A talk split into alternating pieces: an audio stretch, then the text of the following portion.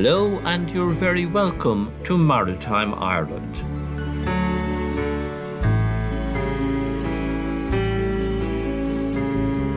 This is Tom McSweeney with the Maritime Ireland radio show. Ireland's connection with the sea is as old as time itself. The sea around our coastline, our inland waters, our lakes, and rivers are all part of Ireland's maritime culture, history, tradition, and development. Socially and economically, they're vital to this island nation. The Maritime Ireland radio show and podcast brings together Ireland's maritime community.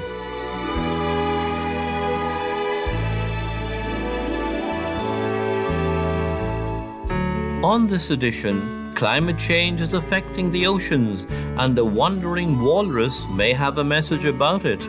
We need to heed the warnings that our seas are shouting to us. Rapid changes in the behaviour and distribution of oceanic wildlife are one of the clearest signs of all that things are amiss and that urgent and meaningful action is required. A walrus hauling itself onto boats along the south coast of Ireland might, for the time being, seem a fun, offbeat news story. Future generations may perhaps see it as the beginning of a tragedy. Niall Hatch of Birdwatch Ireland, who will discuss the movements of seabirds in the oceans and on Irish waters, and how Wally the walrus relates to them. And a very contentious issue has Ireland lost control of Rockall? The problem right now is that we are seven months on from the outrageous intervention by the British government keeping Irish boats out from what is their historical fishing grounds, an act of supreme bad faith. That's the view of Pádraig Mac Lochlainn, Marine and Fisheries spokesman of Sinn Féin, on a situation which could cause losses of millions of euros to the Irish fishing industry. We'll discuss whether living on the water is a viable concept in Ireland and hear from an Anglo Irish artist who wants to bring his exhibition about global shorelines to Ireland. First, let's hear from someone to lift the spirits and why, even under pressure, there's no time for anxiety. I talked on this show a few weeks ago to Peter Lawless from Annascaul in Kerry, also the home place of the famous Tom Crean. Peter told us about his intention to sail around the world alone non stop, attempting to become the first Irishman ever to do so. He has set Saturday, August the 21st, for his departure from Kilrush Marina in County Clare, and he's on the line now to tell me how his preparations are going. I know everything is going well. Uh, it's a bit hectic, but I mean that's to be expected. And uh, I got SuperValu on board to supply all the food. That's great. Um, most great, in fact. So it's all going well, Tom. It's all going very well. You know, nice weather to cross Biscay now is, would be would be lovely. And preparations are, I mean, time running out, so it's getting, I suppose, a bit more tense, is it? Yeah, it's uh, um, it's it's going well. It's going well, so it's not that stressful. I mean, it's, it's, it's a long day, but I mean, it'll all pay off, and I like things right. When everything's right, as my time at sea will be a lot better. So I mean, it's going well. I'm very happy with it. No, no anxiety showing up so far. I haven't time. Now there's a man full of determination, confidence, and hope. Lifts the spirits talking to him. Cork artist Siobhan Fleming has linked up with him to draw paintings of his voyage based on the experiences he'll be telling her about. I hope everything goes well for him. We wish Peter Lawless fair sailing.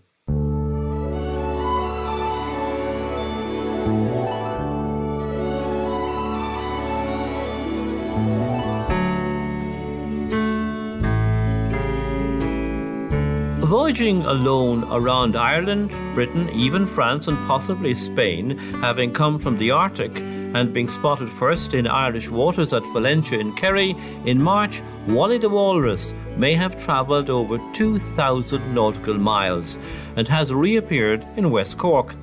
Could his presence be a message about climate change, of which we've been hearing so much since the United Nations report and the joint one from our own Met Éireann, the Environmental Protection Agency, and the Marine Institute?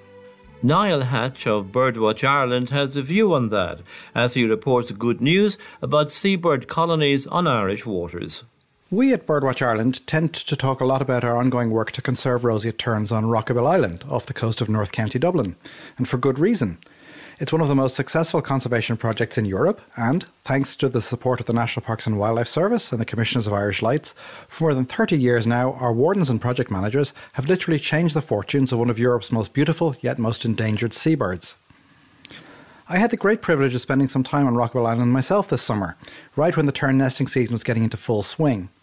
The sights, sounds, and yes, the smells of a huge seabird colony like this can be almost overwhelming, and for a lifelong bird lover such as myself, it was an experience that will not soon be forgotten. I hope you'll forgive me going on about roseate terns yet again, but I wanted to share with you the wonderful news that 2021 has proven to be the best year on record for these elegant, graceful seabirds. A total of 1,704 pairs nested in the Rockabill colony this year, which is a record breaking total. At a time when there's so much doom and gloom in the world, and we find ourselves facing so many negative stories about conservation and wildlife, it's nice to be able to report a bit of good news for a change. At the moment, the roseate terns, along with the common terns and arctic terns that nest alongside them, have finished breeding and are now building their strength for the long migratory journeys ahead of them. For a month or so, they will fish in the waters of Dublin Bay, roosting each evening at Sandymount Strand, before the time comes to depart. Most of our roseate and common terns will head for the coast of West Africa, but the Arctic terns will go even further, right to the Antarctic mainland, seemingly via places such as Madagascar, the Seychelles, and New Zealand. During their lives, they travel further than any creature on the planet, with some perhaps racking up 80,000 kilometres per year. I mentioned doom and gloom earlier, and unfortunately, there's no getting away from it for long. The recently issued report from the Intergovernmental Panel on Climate Change has made for very stark reading indeed and makes it clear beyond any doubt that human caused climate change is already having a devastating impact on our planet, and that time is quickly running out for us to minimise permanent damage and dire future consequences. The marine environment in particular stands to be impacted greatly by climate change, and indeed already has been. As ornithologists, we are very well attuned to the movements of birds and changes in their distribution and behaviour. The 1990s saw the colonisation of Ireland by both little egrets and Mediterranean gulls, two warm weather adapted, originally southern European species that are now widespread and well established in Ireland. We've also seen a shift in the species of fish that our seabirds are eating, as cold water species retreat northwards and warm water species advance. This could pose a threat to Rockabill's terns. Already we are seeing the parent birds running into foraging problems and having to fly ever further from their colony to find enough food for their chicks. They're also now catching unsuitable prey, such as pipefish, that never used to occur in Irish waters. These pose a choking hazard to young seabird chicks that their parents seem unaware of, and this has led to increased chick mortality. Outside Irish waters, but still close to home, the situation is even more worrying. Colonies in places such as Scotland, Norway, and Iceland, home for centuries to enormous numbers of nesting puffins, kittiwakes, fulmars, and other seabirds, have been experiencing near total collapse. This appears mainly to be driven by a lack of food for the chicks, which itself has been driven in large part by warming ocean temperatures altering the distribution of plankton, and therefore the small baitfish that feed on them. It has even been predicted that, unless something changes soon, puffins face total extinction within the next 100 years. We need to heed the warnings that our seas are shouting to us. Rapid changes in the behaviour and distribution of oceanic wildlife are one of the clearest signs of all that things are amiss and that urgent and meaningful action is required. A walrus hauling itself onto boats along the south coast of Ireland might, for the time being, seem a fun, offbeat news story. Future generations may perhaps see it as the beginning of a tragedy. Seabirds need your help. If you would like to support conservation efforts to restore their populations, as well as to combat climate change, please become a member of Birdwatch Ireland, Ireland's largest and most active conservation charity. For full details, please visit www.birdwatchireland.ie.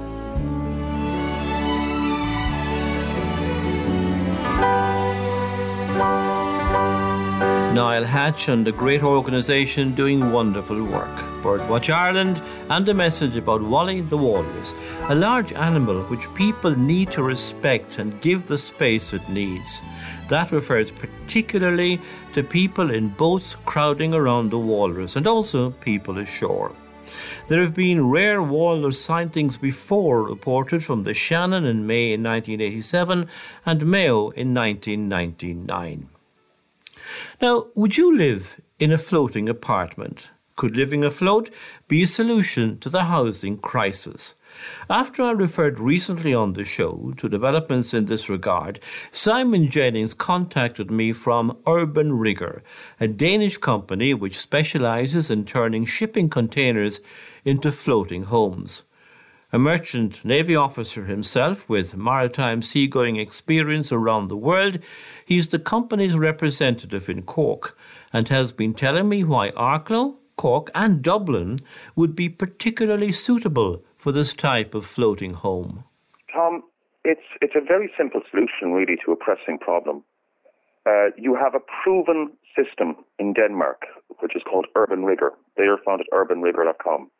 So, in essence, what you have is a barge, a floating barge, which is created and forms the basis of a housing system, which is used from upcycled, upcycled containers. The most famous demonstration of that in Ireland at Mere Mahara, and uh, it's an award-winning design. But essentially, these are interlocked container units which have been uh, converted into accommodation. Now, these are rather large units. These are full-size apartments, uh, finished to a Scandinavian specification. So we have in Ireland some of the most underutilized water footage in Europe, whether it be Cork or Dublin. And Urban Rigger, the, the housing system seems to be the most apt solution to me. Um, it's a Danish design, so it's, it's Scandinavian architecture. And the funny thing is that the most suitable locations for it in Ireland seem to be all the old Viking cities, be it Cork, Dublin, or Arklow. What would be the objection to them that would be encountered? Is it because they would take visually from looking at the rivers, or the fact that there'd have to be new systems put in for, you know, sewage disposal, environmentally, all that kind of thing? No, they're, they're self-contained units. Um, the visual side of things, they're unobtrusive. If you look at uh, the lower Liffey or the low, or the upper Lee, you can see a lot of modern design and building, so they wouldn't be in any way visually obtrusive. Uh, I think there's a, a, lack of imagination and political will in Ireland to to um, create housing. We hear we need acts non-verba, deeds non-words. And when you look at uh, this system, it's rapid. It would create employment. It could actually has major export potential.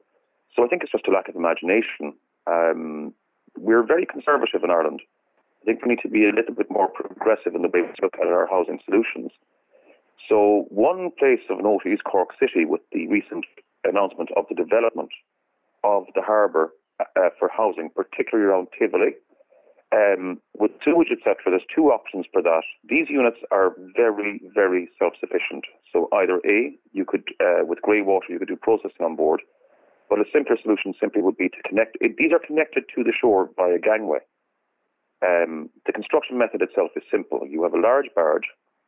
The containers, the upcycled containers go on top, and from there you connect to the shore with utilities, electricity and water, no different to a ship going into dock. And through a simple system, uh, grey water will be pumped ashore into existing systems. So it's no great challenge.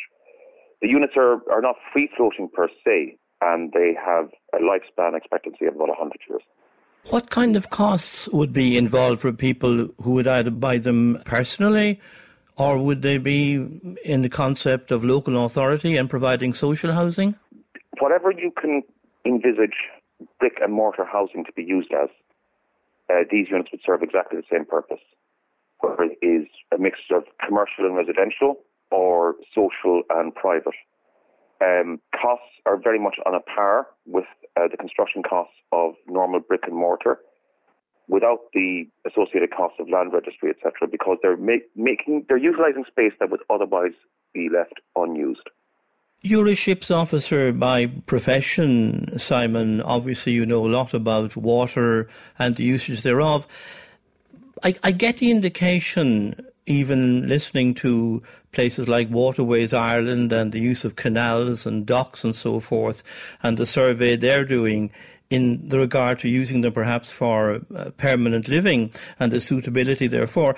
I gather the impression that the public thought process might be getting towards the use of housing on the water as in other countries happening in Ireland? Well, one hopes so. It's, it's pretty apparent that the existing structures and processes that we use to provide housing at this point in time in Ireland is not working the way it should. And we're losing industry, we're losing jobs, not just because of the cost of accommodation, but also the availability. Um, it's pretty tough for people to find accommodation, whether it is people on the social housing list or, in Cork's example, certainly young people moving to Ireland to work in high tech, uh, chemical, and STEM industries. So, in order to attract that investment into Ireland, we need to provide available, not just affordable, but also available accommodation. Um, in addition to that, this system, the the ideal situation for Urban Rigger would be to create um, to actually do the construction locally. This would create jobs. It would create uh, a skill training set. So it's just a question of imagination and the political will. These are nothing unusual. Living on water in an urban situation is very, very attractive to people. If you look at places like the Netherlands, Rotterdam, Amsterdam, or Seattle in the United States, they do tend to have these type of house barge. They're more detached. These are more apartment ideas. But even if, as they're detached, these are considered high-end solutions to um, the housing crisis. What kind of response have you or your company got from putting this forward to the public authorities? Well, it depends on who you deal with, really. But essentially, we hope to uh, engage in the public consultation here in Cork. Um, some people are receptive. Uh, other people are very, very, seem to be reluctant to even engage in the idea. They seem to think it's a niche market. Uh, the fact is that it is a proven solution. Um, the reception has been mixed, but again, I think it's a lack of understanding of the system or perhaps a lack of imagination.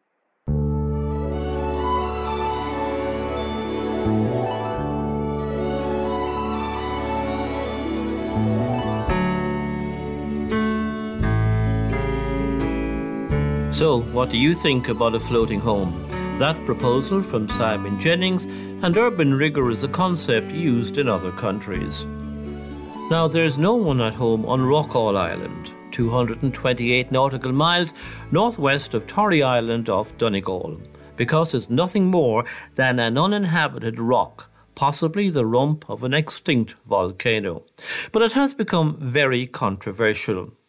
The UK, after Brexit, has claimed ownership and of territorial waters around Rockall, and the Scottish Government has blocked and warned off Irish fishing boats. The Irish government doesn't accept that a rock which can't sustain human habitation can have an exclusive zone. Denmark and the Faroes also dispute the UK's claim, and the United Nations Law of the Sea Convention also denies it. But could the Dáil's decision to pass the Maritime Jurisdiction Bill last month, which appears to encompass a 2014 agreement between the then government and the UK, have scuppered Ireland's claims to traditional fishing rights around Rockall? Pádraig Mac Lochlainn, Marine and Fisheries spokesman of Sinn Féin, has called for the government to go to international arbitration about Rockall. It appears that in the absence of the British government uh, pulling away from their position that they uh, exercise a 12 mile limit uh, around Rockall and they are keeping uh, Irish fishing boats out of that 12 mile limit. Uh, that in the absence of the British government backing down on that position, which is outrageous, uh, then we will need to go to international arbitration. And I, I appeal for the Minister for Foreign Affairs and indeed the Minister for the Marine to do that uh, when when they when they incorporated the 2014 agreement into Irish law uh, as of uh, the Marine Jurisdiction Bill in recent weeks, uh, and I think that was utterly wrong at a time when they're negotiating with the British. So, does that mean that Ireland has lost its its its leverage in relation to Rockall? There are many people who would argue that the 2013 agreement, which was incorporated into a statutory instrument uh, in 2014, that it is unconstitutional uh, in that the Barlow case found that uh, laws that are uh, handing uh, away or agreements that are handing away um, territory. Uh, uh, to uh, other countries um, uh, or other persons, uh, that that should be debated in the Houses of the Oireachtas by the directly elected representatives of the people. Uh, that was clearly the finding of the Supreme Court in the Barlow case. So therefore, the argument is is that the 2014 agreement, which was never debated uh, and taken through the Houses, such an important agreement that would accept British control over Rockall. Um, so what has happened in the last two weeks is that on page 10 of the Maritime Jurisdiction Bill, that agreement has now been taken clearly under Irish law. Uh, it was debated uh, through the Houses, so it is now law under the Constitution. There can be no doubt about that. That was the wrong thing for the Irish government to do. But number two, clearly that agreement was fundamentally undermined by Brexit, uh, in that waters that were under the jurisdiction of the common fisheries policy are now entirely under British control.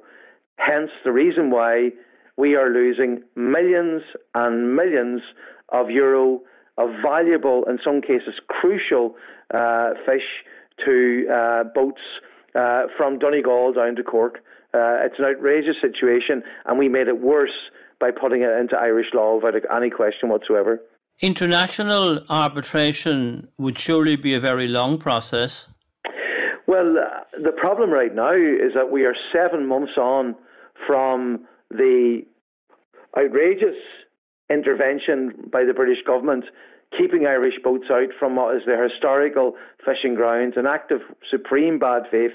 Seven months on, and our government has not resolved that issue. I have raised it repeatedly, uh, as have other TDs, and they have not resolved it. Uh, they assured us that it would be resolved quickly uh, when this happened back in January and February. Uh, here we are uh, at the end of July. It's not resolved. So, I mean, if they can't resolve it themselves, then you do need to look at international arbitration. I also argue that Ireland should uh, and we haven't done this, but we, we should now make a counterclaim uh, to Rockall. Uh, and the other point is that the, the likes of, of, of, of Denmark, Iceland, the Faroes, they, they don't uh, recognise the British claim to Rockall. This is a disputed claim internationally, so it should be challenged, joining forces of other countries to challenge the British claim to it. Pádraig Mac Lochlainn, marine and fisheries spokesman of Sinn Féin. He comes from Donegal, where the fishing industry is particularly irate about the issue. And from the same Donegal Dáil constituency is the Minister for the Marine, Charlie McConalogue, who, with Foreign Affairs Minister Simon Coveney, also a former Marine Minister, has denied suggestions that the government has lost rights to rock Rockall.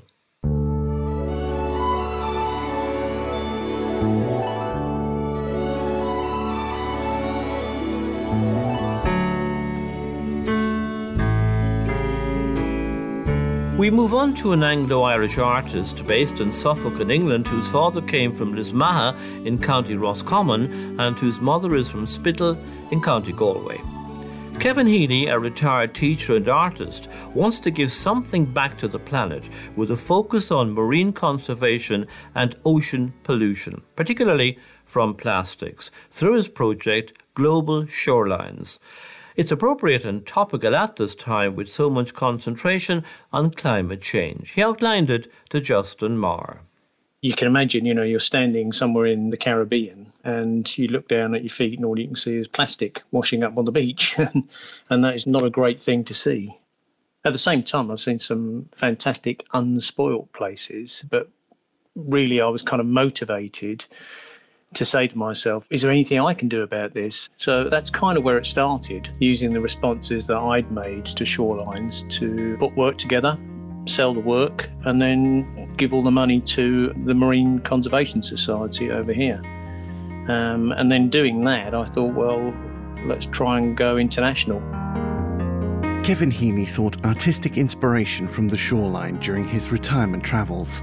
And though he found it, he also found a desire to help preserve its beauty. Kevin founded Global Shorelines, a marine conservation arts project that looks to collect and display the works of anyone who's captured something wonderful by the coastline, while helping to support the work of marine conservation groups.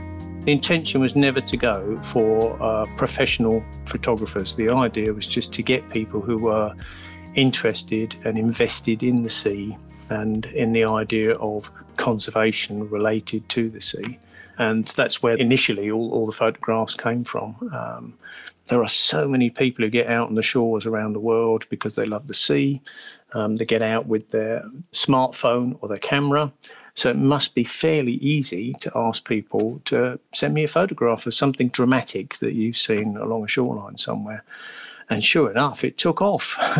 so um, went live in uh, April 2019. Roughly two years later, I've got hundreds and hundreds of photographs now from all over the planet.